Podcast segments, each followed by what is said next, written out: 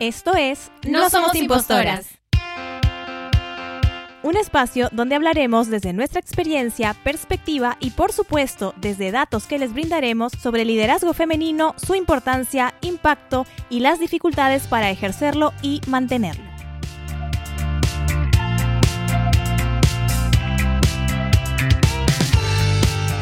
Bienvenidas a este episodio en No Somos Impostoras. El día de hoy vamos a hablar de sororidad. Y para eso vamos a comentar un poco de qué trata este término. No sé si alguna vez lo han escuchado, vamos a hablar de ello. Vamos a ver si en algún momento lo hemos sido, cómo podemos serlo y eh, de repente si en alguna circunstancia esto nos ha ayudado. Y entonces para empezar voy a darle el pase a Yanina que nos va a contar un poco de qué trata este término. Gracias, ¿cómo están? ¿Cómo están todas? Súper valioso e importante el conversar sobre la sororidad y lo que significa, ¿no? Incluso a veces, no sé si lo han oído, pero a veces creo que ya hasta, hasta puede ser un término que se ha utilizado mucho o a veces hasta se malutiliza en algunos momentos. ¿Qué nos dice un poco, bueno, la definición que, que, hemos estado buscando y donde hay como cierto consenso sobre elementos de la sororidad y de cómo la definimos? Es esta solidaridad entre mujeres sobre todo en situaciones de violencia machista. Eh, y en segundo lugar, sin establecer jerarquía, sino como parte de la definición, nos habla también de estas redes de apoyo que se construyen en situaciones de injusticia, principalmente de injusticia, digamos, de género o de violencia machista, pero en general, ¿no? Cómo las mujeres en alianza podemos generar situaciones positivas o de impacto positivo. Creo que yo me siento como más cómoda hablando de esta primera, eh, de esta primera parte de la definición, ¿no? De, la solidaridad frente a situaciones de, violencia machista. Creo que uno de los ejemplos, solo como para terminar la definición más claros, es el yo te creo. ¿no? El, cuando han habido eh, denuncias, por ejemplo, de mujeres que han denunciado este, situaciones de violencia sexual principalmente o de violencia física, psicológica, que no se han sentido legitimadas en espacios judiciales por distintos motivos, el que eh, lo hayan podido decir en otro espacio y otras mujeres hayan dicho yo te creo, eh, ha sido un ejemplo de cómo puede funcionar la sororidad, ¿no? Ahí donde ah, muchas veces el sistema judicial puede no responder de la manera adecuada, hay otros espacios donde sin ser eso necesariamente una justicia, ¿no? Como decir en términos jurídicos, sí hay un espacio de contención y de solidaridad entre mujeres. Y súper importante lo que dices porque es validar lo que piensas, ¿no? Porque a veces te pueden hacer sentir hasta que estás equivocada, que lo que pasó en realidad fue una idea tuya, ¿no? Y entonces qué importante tener estas este soporte con otras mujeres que de repente han pasado cuestiones similares, ¿no? Eh, y desde la empatía, hablar desde la empatía es de ponerse en la posición del otro eh, y no asumir, porque también pasa esto que uno asume que o hay una, eh, por ahí alguna corriente, por ejemplo, cuando hablamos de hostigamiento sexual, que dicen, no, y las denuncias falsas, no, pero de pronto es por venganza y porque le iban a sacar del trabajo. Em, entonces, sí, esta, validación es sumamente importante. Y ahí no sé si en algún momento han sentido que, eh, no sé, alguien ha sido sororas con ustedes o que esta, esta solidaridad entre mujeres las ha ayudado. No sé si, eh, Fío, tú has sentido eso en algún momento. Hola, ¿qué tal Inés, Yani? ¿Cómo están todos? En realidad, de, la pregunta que, me haces, eh, me hace reflexionar muchísimo. En realidad, cuando nosotras pensábamos en hacer este podcast, es netamente para empoderar a la mujer, ¿no? Y, qué bonito que salgan todos esos temas. De hecho, eh, creo que la experiencia que yo tengo para contar el día de hoy es como todo lo contrario, fue un, momento en, mi vida en la que no, no fueron sobreras conmigo. Y bueno, de hecho... Eh, hablar de este tema ahora de pronto se me hace un poco más, más fácil, pero en aquel momento, que fueron hace, unos años atrás, de pronto ni siquiera yo sabía lo que me había pasado. Entonces no quiero ser como fatalista, que mi voz suena como que, ay, sí, ¿qué va a contar esta chica?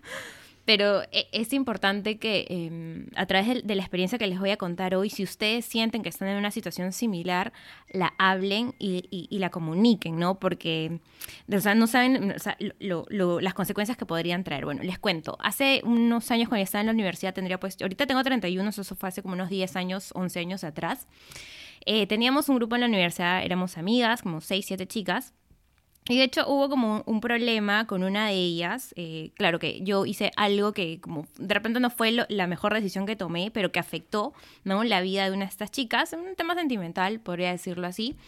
Pero claro, o sea, eh, si bien yo cometí un error o qué sé yo frente a algo, eh, todas estas chicas en realidad hicieron fuerza, pero para hacerme sentir mal durante mucho tiempo, podría decir casi casi que toda la vida universitaria. Entonces, ¿Y en qué ciclo em, estabas cuando eso pasó? Yo estaba en segundo ciclo, o sea, imagínense, ah, segundo ciclo exacto.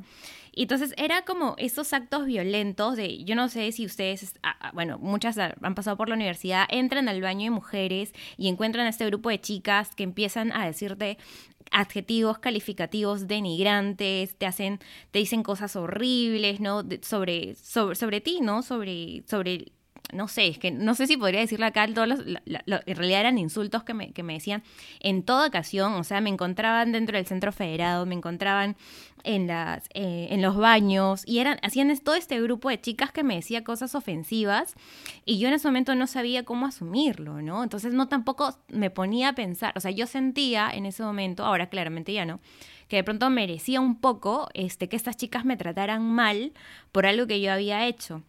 Eh, y no sabía a quién acudir. De hecho, tanto fue la violencia verbal de estas mujeres hacia mi persona, porque eran un grupo de mujeres, que un ciclo de la universidad yo decidí simplemente llevar la mitad de los cursos porque no quería cruzarme con ellas en ningún espacio de la universidad, porque sabía lo que ellas me iban a decir.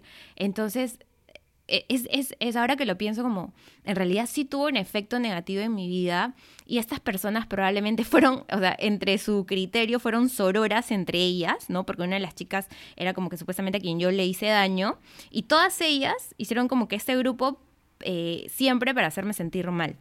Y, y, y Fío, ¿tú crees que el, porque el ambiente donde estabas, que era...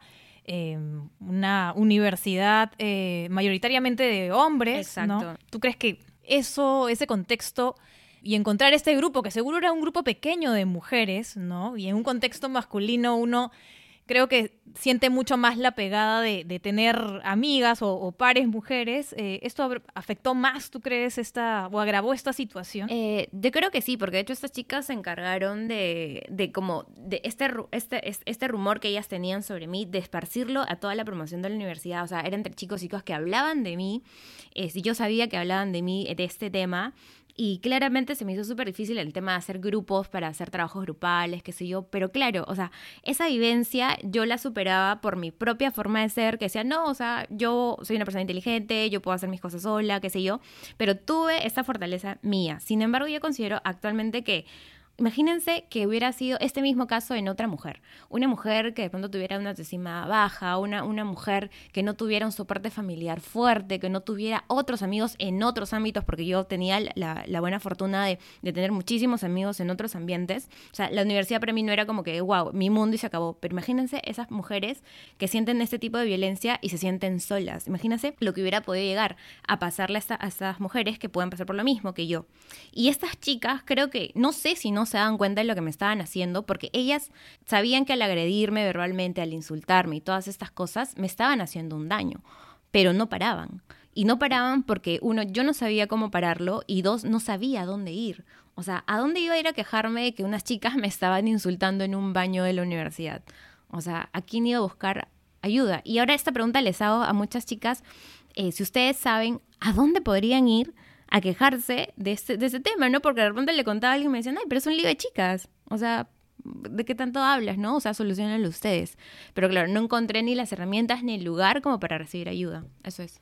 Y, pensaba mucho en relación a, lo que nos comentas, cómo hay esta falta de dimensionamiento del daño que podemos hacerle a otra persona eh, con este tipo de comentarios, ¿no? Que sé que, claro, no quieres como reproducir las palabras, pero digamos, están muy relacionadas con esto que asociamos al valor de, de las mujeres, a la, dignidad, de las mujeres, ¿no? Y a cómo hemos construido eso sobre la base de, de la reputación, de con quién me involucro eh, y tal.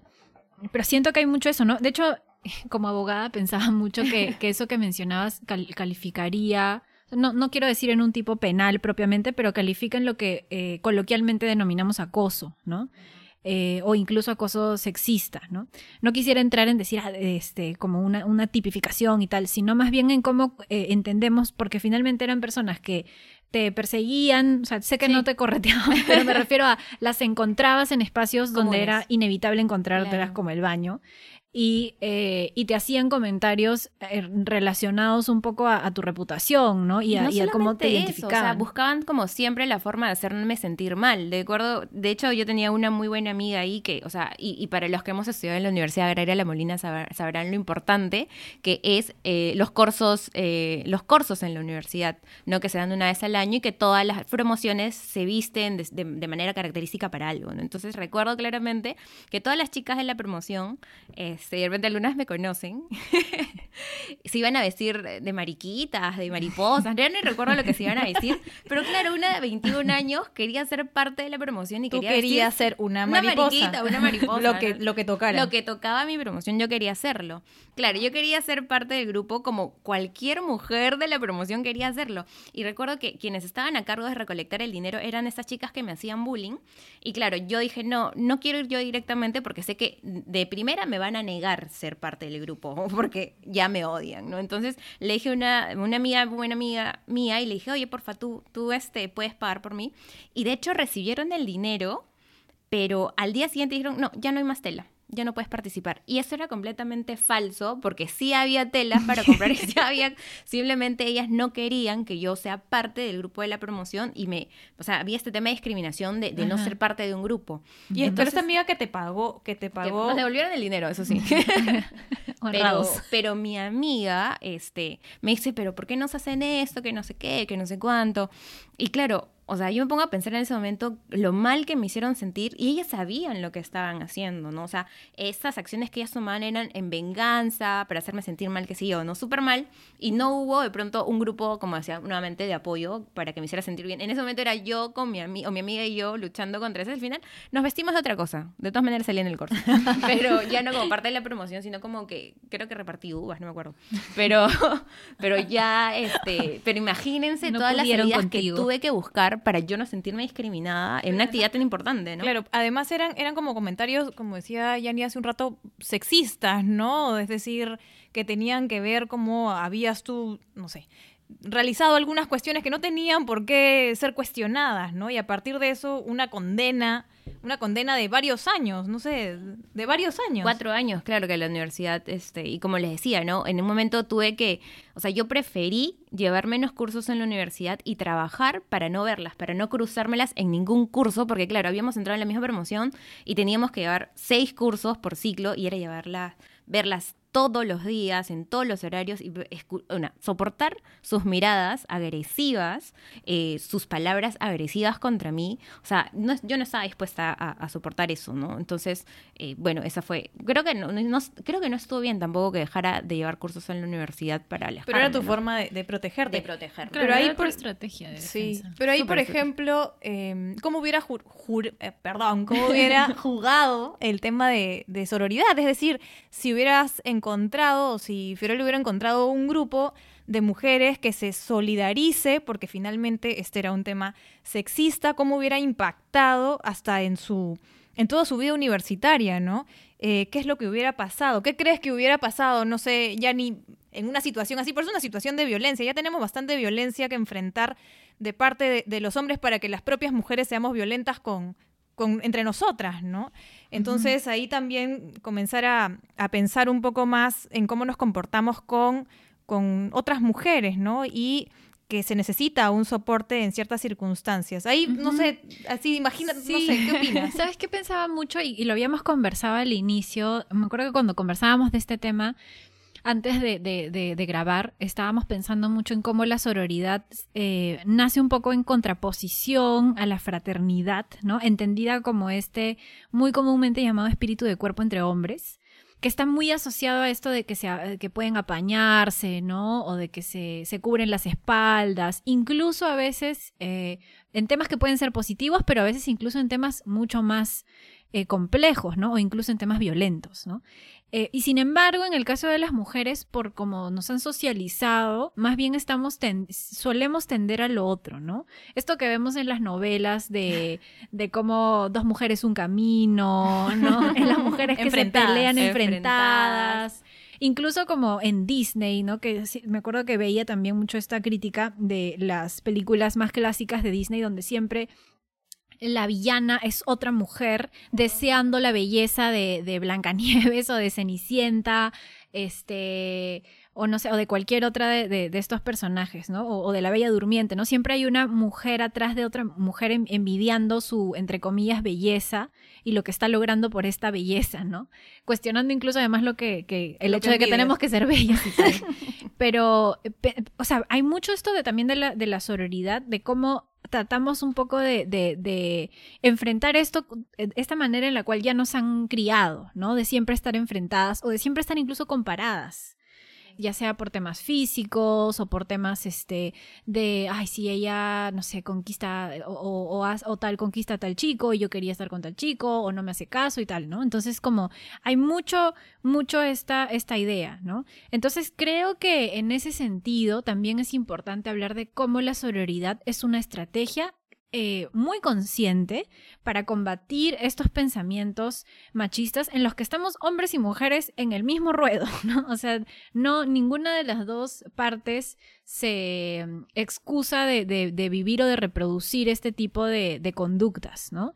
Y cómo las mujeres podemos incluso cambiar el, curso de la historia cuando más bien somos auroras, ¿no? Pensaba mucho en cómo habría sido, eh, o sea, sé que este, esto, esta situación que nos comentas, Fiore, surgió por eh, una situación particular con una de ellas, pero como todas las demás, eh, las otras compañeras, digamos, como que hicieron un espíritu de cuerpo para eh, sindicarte ciertos adjetivos, ¿no? Pero qué distinto hubiera sido que una de ellas diga, oye, entiendo tu molestia, pero eso no tiene nada que ver con cómo la llamamos o cómo le decimos o en o, cuánto, cuánto vale, ¿no? O cuánto vale, ¿no? O sea, creo que hay una distancia. y de hecho, de, ese, de ese grupo de chicas, o sea, yo pensaba que eran mis amigas, o sea, eso fue creo que lo más doloroso porque yo confiaba en ellas. De hecho, cuando, o sea, a, raíz de todo esto, yo, me hago me hice muchas reflexiones siempre de cómo las mujeres, o sea, este, de repente estaban buscando algo para hacer sentir mal a otra, ¿no? O sea, yo empecé a sentir su, o sea, esa cólera, esa, mirada fuerte de cólera que me, que me daban y todo. Y, y sobre lo que hablaba Inesita y te preguntaba, Yanni, sobre ¿Qué hubiera pasado si hubiera habido un grupo de soporte? ¿no? Y me hago esta reflexión ahora y digo, ¿cuántas mujeres estarán pasando por una situación similar en las que las agreden verbalmente en una vida universitaria que es tan importante y, cómo no encuentran ayuda? ¿no? Entonces, si estos grupos activistas dentro de la universidad que se hablan del feminismo, de empoderar a la mujer, toquen este tema. O sea, lo importante es que las mujeres sepan que no están solas y que estos temas se deben de hablar. Me hubiera encantado que en la universidad hubiera, hubiera habido un grupo o un lugar el cual yo pudiera ir a conversar de esto y no sentirme sola, ¿no? Entonces, yo creo que en la actualidad que vivimos, o sea, con las cosas que ya conocemos de empoderamiento femenino, de feminismo, de que estamos una para la otra, ¿por qué no eh, motivar, incentivar a que las universidades tengan estos grupos, ¿no? En los cuales se puedan conversar esas cosas. No sé si es apoyo psicológico o algo así, porque como les decía inicialmente, mi forma de protegerme fue de pronto llevar menos cursos para no cruzármelas o, o sea, hacer otras cosas en las que yo sentía, me sentía bien, pero no va a ser el caso de todas las mujeres, ¿no? Entonces, eh, yo, yo, creo que esa sería mi reflexión hoy sobre cómo, eh, tanto en los colegios, y en porque de repente en los colegios también está pasando lo mismo, ¿no? En, todos los espacios, creo, donde uno socializa puede estar ocurriendo, ¿no? Entonces puede pasarte en el trabajo, puede pasarte en la escuela, en la universidad, en todos los espacios donde uno tiene que, no sé, que estar en contacto con, con, otras personas. Y sobre todo cuando hay estas, estas relaciones de poder, podría darse de forma particular. Por ejemplo, también eh, que lo mencionaba hace un momento en trabajos, ¿no? Ahí yo quería mm, colocar otro tema y, ponerlo aquí, que era si alguna vez han sido sororas contigo, es decir, tú has sentido que esto te ha apoyado, has sentido que un grupo de mujeres, algunas mujeres han validado lo que tú pensabas, sentías y eso te ha sostenido en algún espacio, ¿no? Entonces ahí, después de, escuchar a, a Fío y esta experiencia terrible de la universidad, yo, por ejemplo, les cuento que en espacios de trabajo también se da.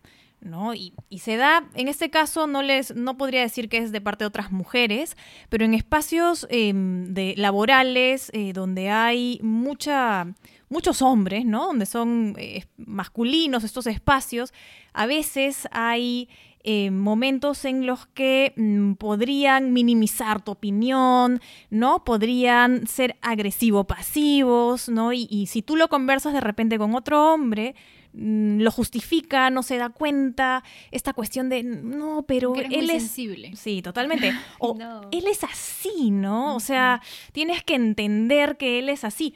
Y, más cuando son personas mayores. Entonces, em, el voltear hacia, hacia una mujer, ¿no? Y preguntarle, decirle, oye, ¿yo estoy bien?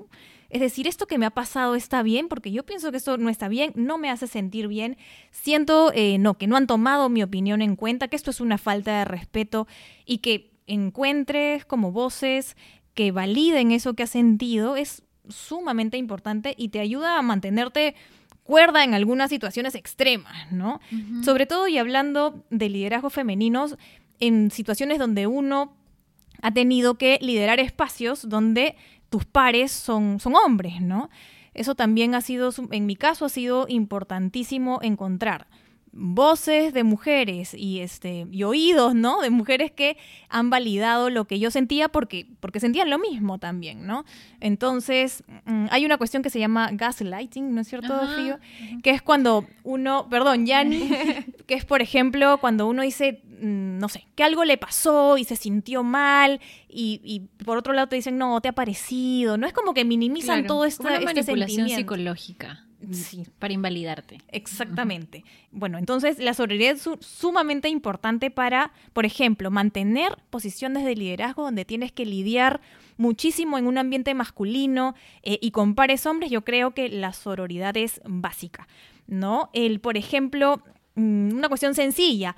Por ejemplo, no, no decir prefiero trabajar con un hombre o que mi jefe sea hombre, porque las mujeres son, ¿no? y un listado, ¿no? Son histéricas, eh, locas. Sí, histéricas, no sé, sensibles, em, no sabemos cómo van a reaccionar, ¿no? Eso que es una generalización.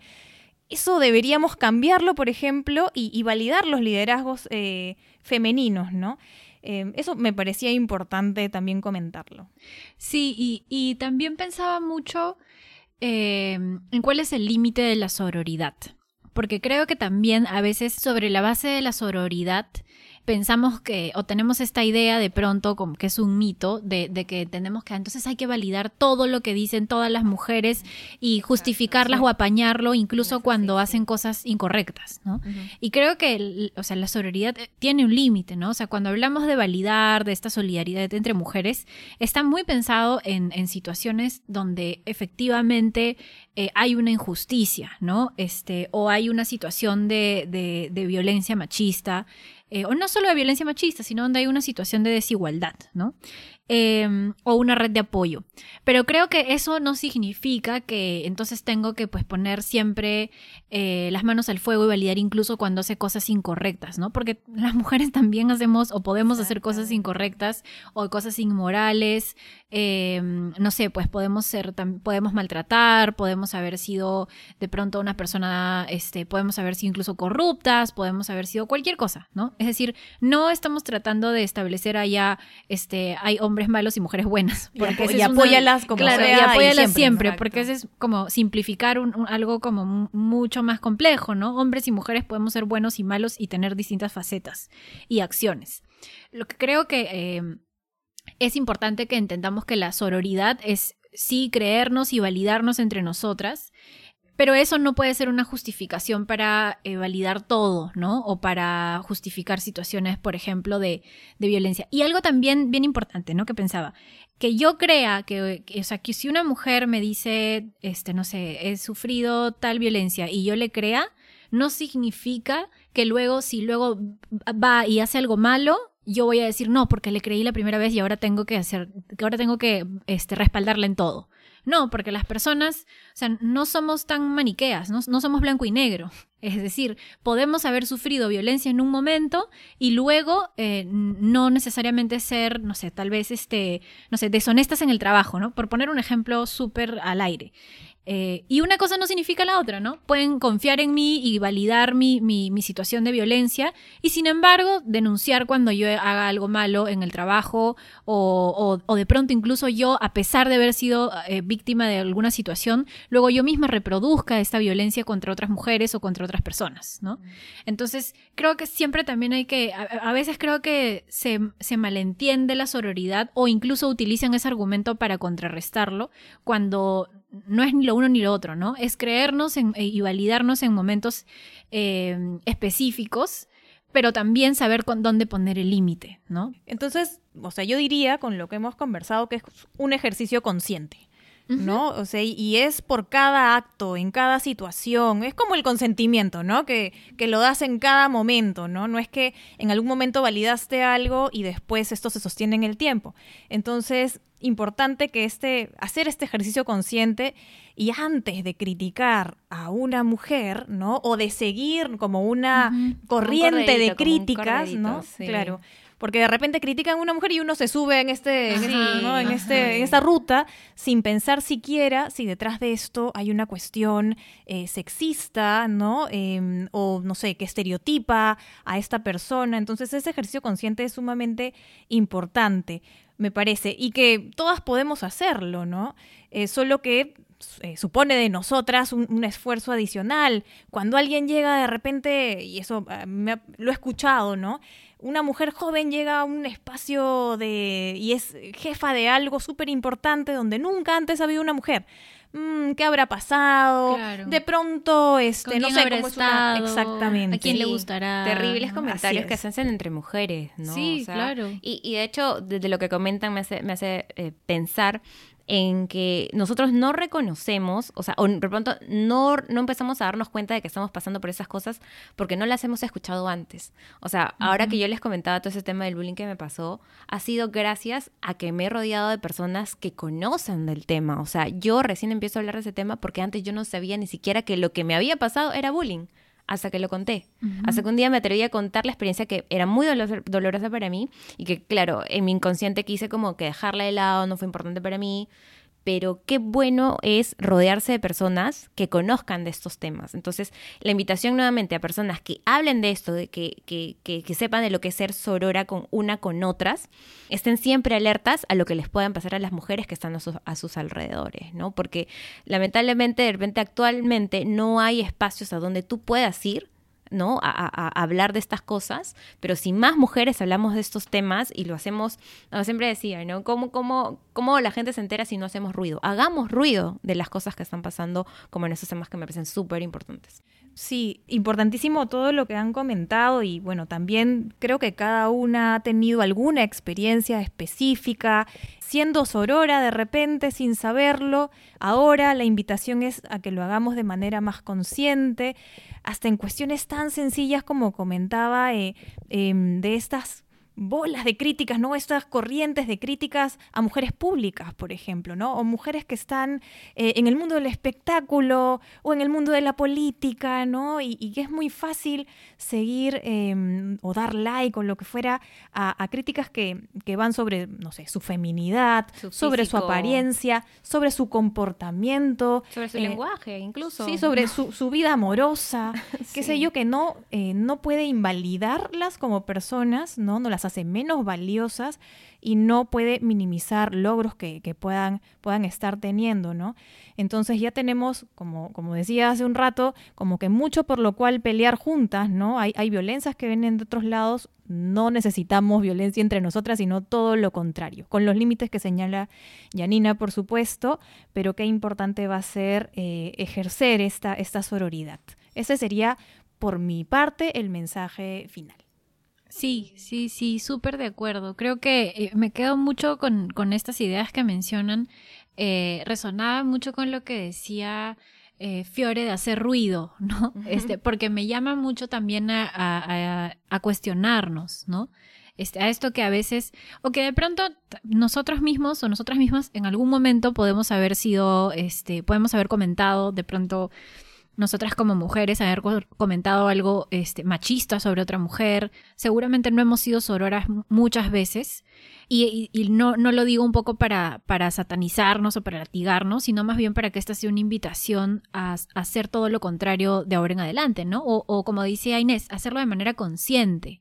¿No? Ahí donde hayan críticas porque siempre las van a ver en relación al aspecto, a quién, a con quién se habrá metido, al éxito de otras mujeres, ser más bien sorora y decir, oye, eso no está bien, este, eso no tiene nada que ver con su éxito, ¿no? Y si tiene o no tiene que ver, finalmente no es mi problema y yo sé que ella hará lo mejor que pueda en el espacio donde esté. Em, entonces creo que hay como, mucho de eso, ¿no? Creo que a mí me gusta siempre pensar que cuando hablamos de género eh, o, de liderazgo femenino y tal, hablamos mucho de seguir cuestionándonos, ¿no?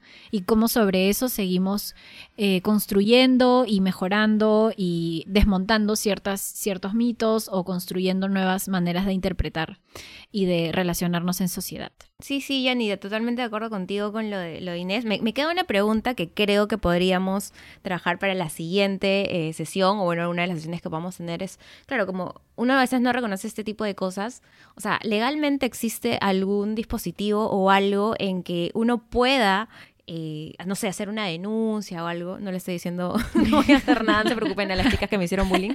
Este, pero sí me gustaría conocer un poco más de ese tema porque hay mucha desinformación, ¿no? Entonces, acudiendo a ustedes, que son mis amigas abogadas, de, que las quiero muchísimo, y con la confianza que les tengo, sí me gustaría que en algún momento podamos hablar de esos temas legales para que las mujeres sintamos que hay un respaldo a donde cual podríamos acudir, ¿no? Entonces, eh, me quedaría con esa reflexión. Creo que igual solo para que nadie se quede con la duda, no es que alguien haya identificado una situación y ahora qué, hago. Hacemos? Em, creo que sí, o sea, en espacios educativos, laborales, eh, también policiales y militares, me parece. Cuando hablamos de esto, hablamos mucho de, de, hostigamiento sexual o hostigamiento sexista, ¿no? Y hay una regulación y hay un espacio donde eso se puede sancionar, ¿no? Entonces, si lo han experimentado, creo que sí es totalmente viable. Eh, denunciarlo, ¿no? No necesariamente denunciarlo penalmente, aunque en algunos casos también podría ser, pero denunciarlo en sus espacios laborales, educativos, ¿no? o en los que se encuentren. Sí, es, y es una legislación amplia, es, es relativamente reciente. Podemos darle el nombre, el número de la ley, el reglamento. La ley es la 27942. Eh, el decreto legislativo que lo cambia es el 1410, perdón por tantos números, pero ahí por si, por si tienen curiosidad o necesidad. Y el reglamento es el decreto supremo 014-2019 MIMP y su última modificación, que es el 021 2021-MIMP. Esa es como la información para que la tengan. Anotado para, para cualquier... O sea, siempre es importante tener ese tipo de información. Sí, sí, sí. Y solo si no, si necesitan ir a algún lugar, eh, también pueden llamar a la línea 100 del Ministerio de la Mujer o ir a un centro de emergencia mujer, ¿no? Este, si en algún momento necesitan algún tipo de, apoyo en ese sentido. Y con eso nos despedimos, con esos datos, esperamos que les sean útiles y vamos a volver con ese tema de hostigamiento, que parece que es, bueno, un tema del que de todas maneras tenemos que conocer, del que tenemos que hablar, y con eso seguramente en un episodio que será muy pronto eh, ahondaremos eh, en estos temas. Gracias. Y recuerden que no, somos impostoras. Adiós. Chao.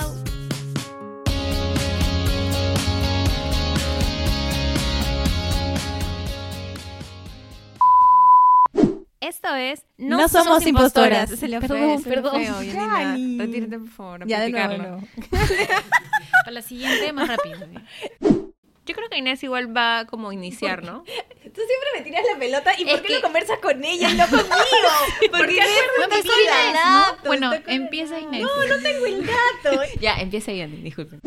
El día de hoy vamos a hablar acerca del éxito y lo que significa ser una mujer exitosa, ya sea en el país donde nos estés escuchando, en el, en el espacio. Eh, ¿Qué Es que la dijo, escucha, dijo, dijo, en el espacio. O pero sea, las personas que estén en el espacio y dejaste un espacio de silencio y pensé que te referías al espacio.